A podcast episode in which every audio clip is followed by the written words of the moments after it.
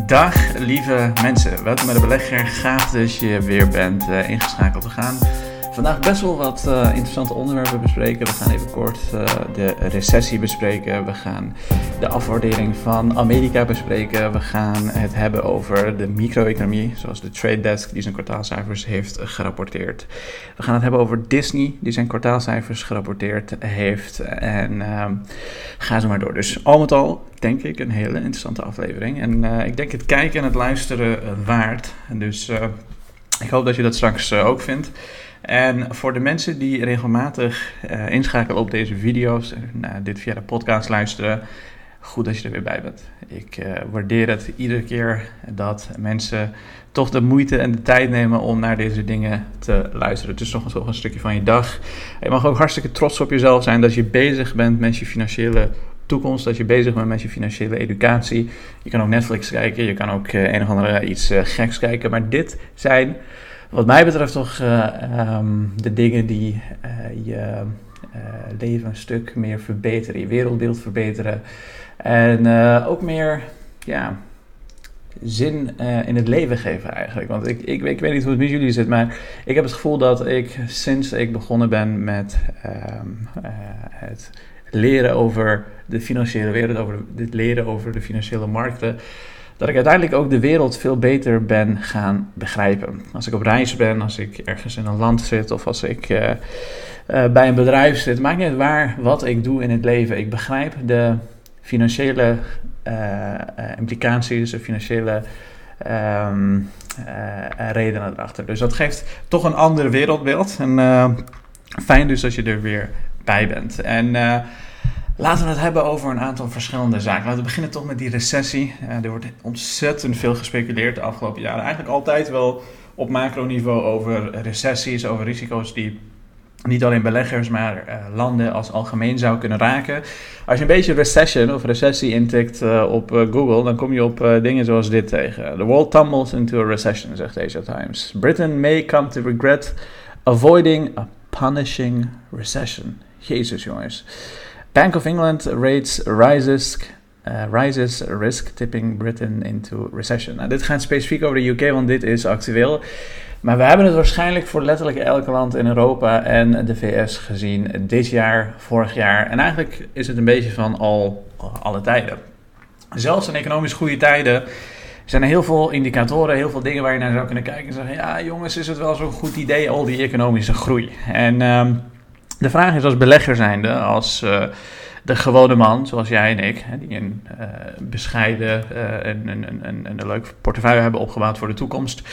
Wat betekent dat voor ons? Nou, laten we eerst even kijken wat onze lieve vriend Elon Musk erover te vertellen had. I think it does seem like we're headed into a recession here um, in 2023. The magnitude of that recession is debatable, but I think it's at least a light to moderate recession. Potentially, it's on the order of 2009.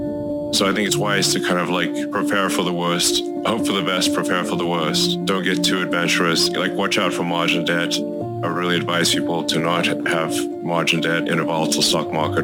And, you know, from a cash standpoint, keep powder dry. You can get some pretty extreme things happening in a down market. Like Brett Johnson, who was the CFO of SpaceX, was at um, Broadcom in 2000. And he said that, uh, and that's a good company making good products. And he said the from peak to trough, I think in less than 12 months, Broadcom went down 97%. So like even if you had a small margin loan there, you got you got crushed. It subsequently recovered and I think you know to much higher levels. But you know if there's like mass panic in the stock market, uh, then you got to be really be careful about margin debt. Dus ook Elon Musk denkt dat er een recessie zou kunnen zijn, maar hij zegt dus ook daarbij dat het eigenlijk helemaal niet zo erg is dat recessies en dergelijke komen. Het zijn natuurlijke, uh, ja, zou je kunnen zeggen, flows die de economie meemaakt.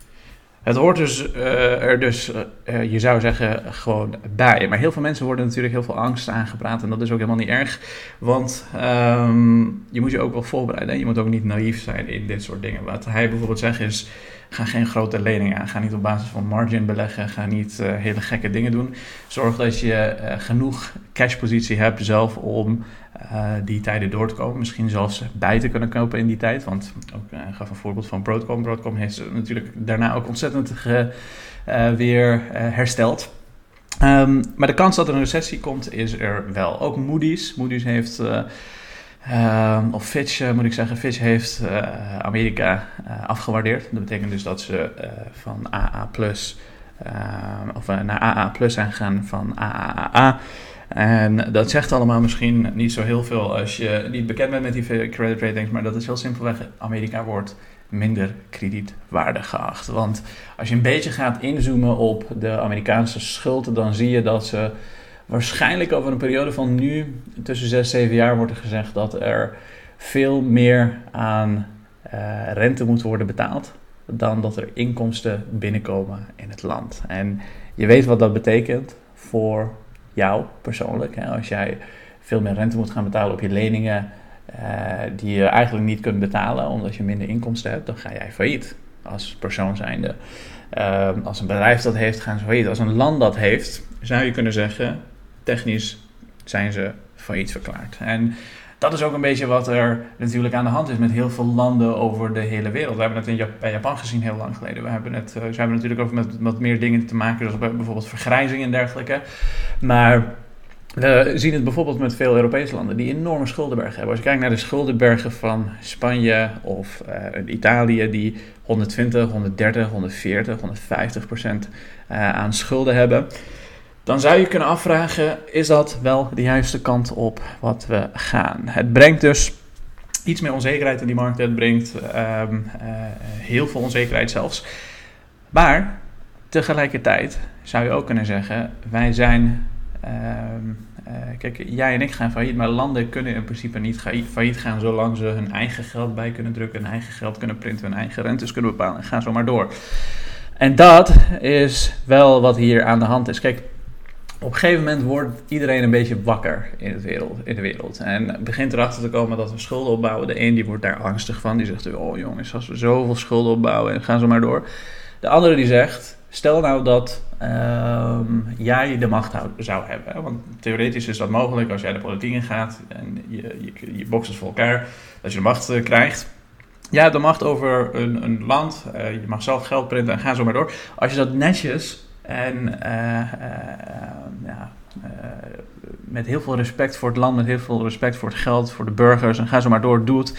En je doet dat op een verantwoordelijke manier, dan zou dat nog heel lang zo door kunnen gaan, laat ik het zo zeggen. Dus de vraag is, hoe wantrouwend of vertrouwend ben je tegenover de mensen die aan de macht zijn? En dat is een hele goede vraag die ik niet voor je kan beantwoorden. Uh, maar dat is toch wel een beetje wat uh, de, de, verschillende kanten die op zou kunnen gaan. Ik zelf ga ervan uit dat de meeste mensen in de wereld het beste voor hebben met andere mensen en met zichzelf. En dat we daardoor al die jaren van welvaart en al die jaren van mooie tijden hebben meegemaakt. Toch zijn er ook altijd um, ja, vervelende mensen in, in, in, die de macht zouden kunnen grijpen. Dus je moet altijd een beetje uh, gaan kijken waar het allemaal met die dingen heen gaat. Maar over het algemeen, ja, er is geen goed of slecht antwoord hierop. We weten niet wat uh, die Schuldenberg uh, gaat doen. Maar Warren Buffett heeft zich er ook over uitgelaten. Hij zei dat mensen over het algemeen niet zo heel veel te vrezen hebben. There are some things people shouldn't worry about, and this is one of them. Hij zegt Berkshire bought 10 billion in US treasuries last Monday. We bought 10 billion in treasuries this Monday. And the only question for next Monday is whether we will buy 10 billion in 3 month or 6 month treasury bills. En hij krijgt een hele mooie rente op die uh, treasury bills dat hij koopt, dus op uh, de Amerikaanse staatsleningen. En want je kan die leningen ook zelf opkopen.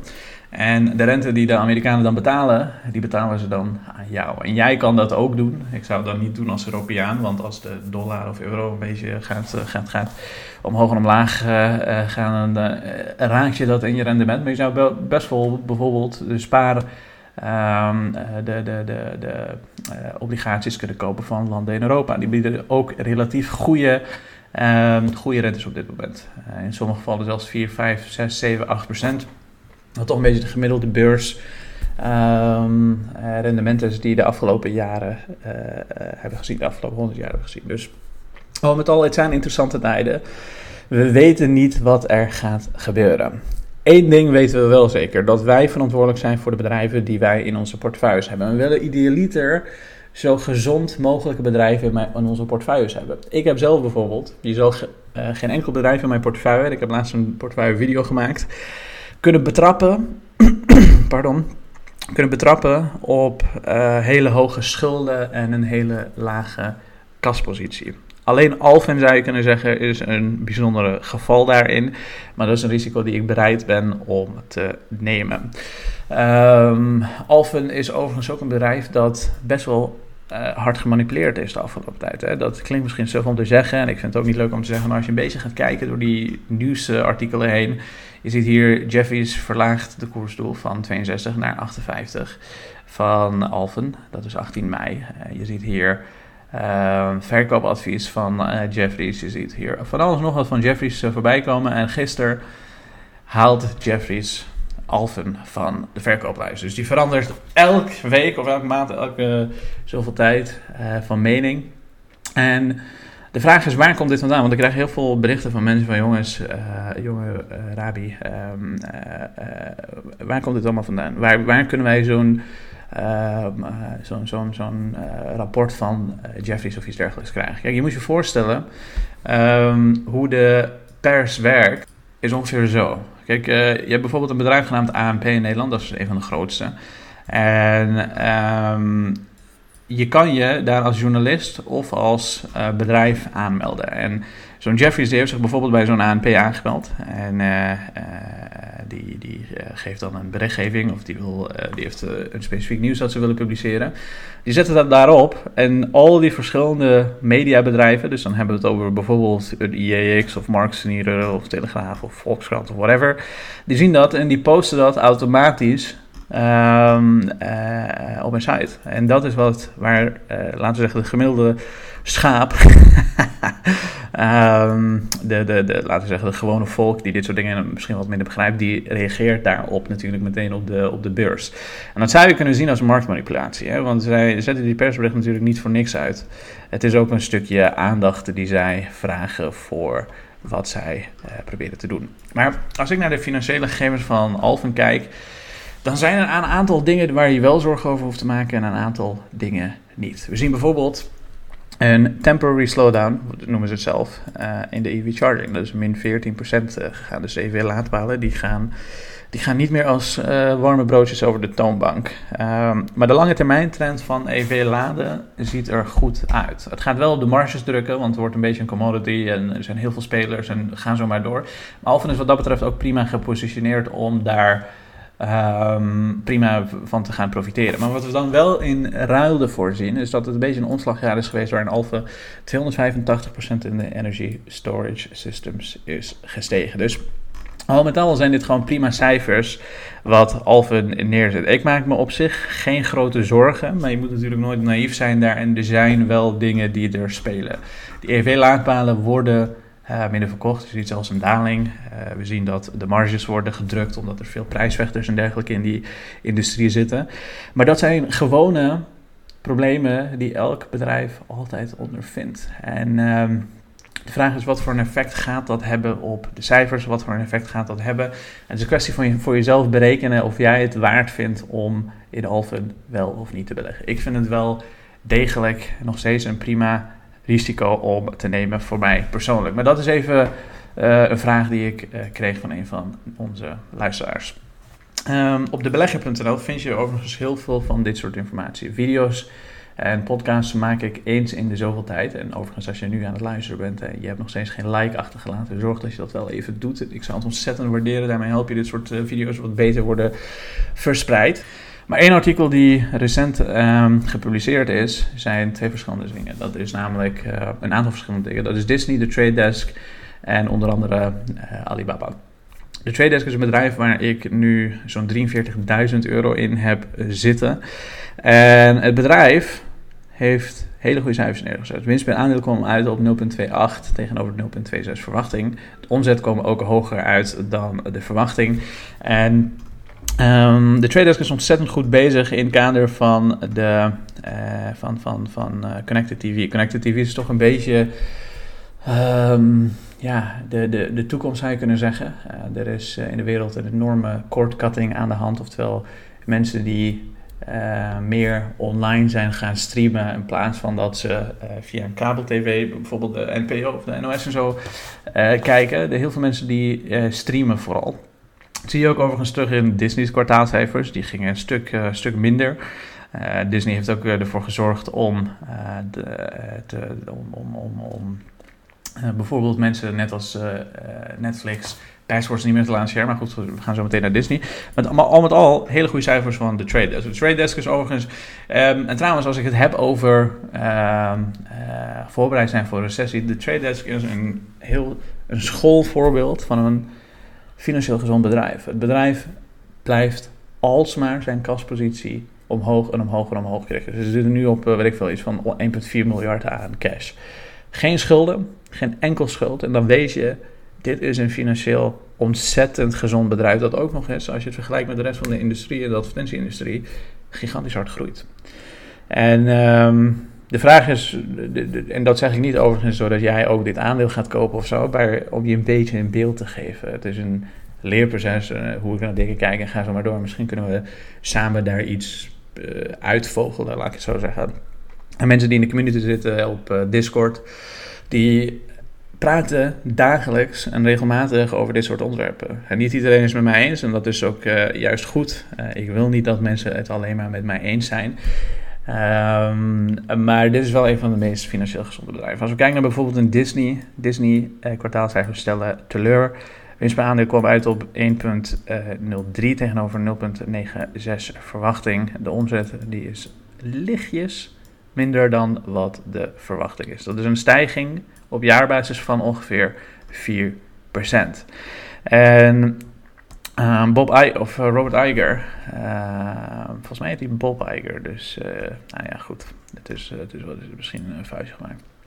Onze resultaten dit kwartaal weerspiegelen de ongekende transformatie die we bij Disney ondergaan om het bedrijf te herstructureren. Efficiëntie te verbeteren, creativiteit centraal te stellen in ons bedrijf. Hij, voegde, eraan toe dat sinds zijn terugkeer acht maanden er belangrijke wijzigingen zijn aangepast. Um, deze analist, Michael Nathanson, zegt: Investeerders zijn nog niet overtuigd omdat ze nog niet alles weten over Disney's plannen. Ze wachten met het kopen van een aandeel totdat meer duidelijkheid uh, krijgen. Nou, ik ben het niet eens met die analist en ik ben het ook niet eens dat dit een goede belegging zou kunnen zijn. Kijk, ik zal je. Um, een van mijn criteria, zeker in recessionere tijden, laten we zeggen in lastige tijden, zie je bijvoorbeeld aan dit terug. Dit is uh, cash on hand, dus hoeveel cash uh, Disney heeft. Uh, sinds 2020 zien we, mede door de COVID-pandemie, omdat al die parken natuurlijk gesloten waren, en wat overnames en zo, zie je dat Disney van 22, 23 miljard naar 10 miljard aan cash is gegaan. Dus dat is meer dan de helft van de cashpositie is, is, is, is, is, is, is um, verdwenen, zou je kunnen zeggen.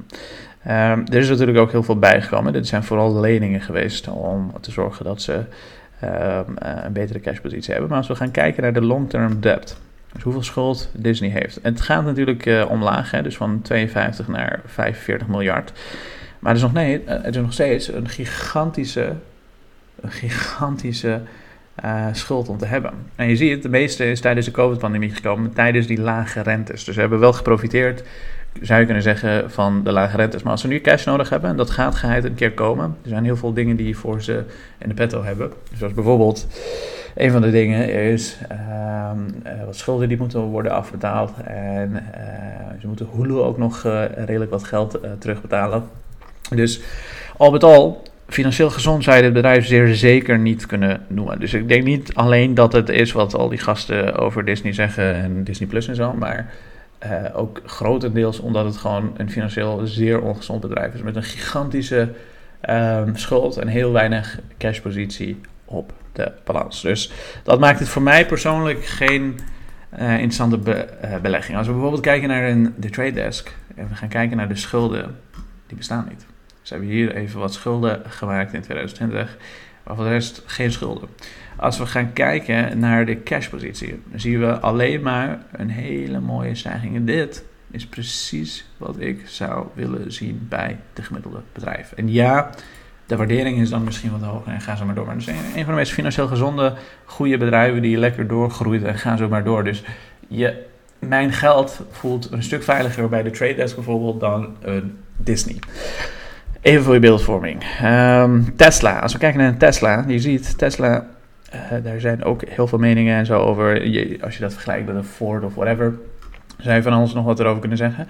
Maar ziet Tesla, de schuldenberg is van 11 miljard naar minder dan een miljard gegaan over een periode van 2, 3 jaar.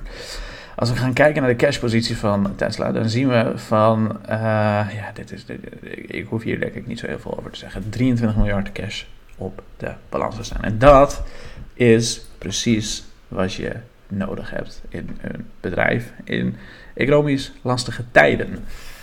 Dus, al met al, moeten we ons zorgen gaan maken over een recessie, het einde van de wereld enzovoorts. Als je niet goed voorbereid bent, ja, dan zou ik me heel, heel graag heel veel zorgen erover eh, maken. Maar als je wel goed voorbereid bent met goede bedrijven in je portefeuille, goed geïnvesteerd en je zit uh, goed in je vel, uh, je hebt redelijk wat cash in je zakken, dan hoef je er eigenlijk helemaal geen zorgen over te maken.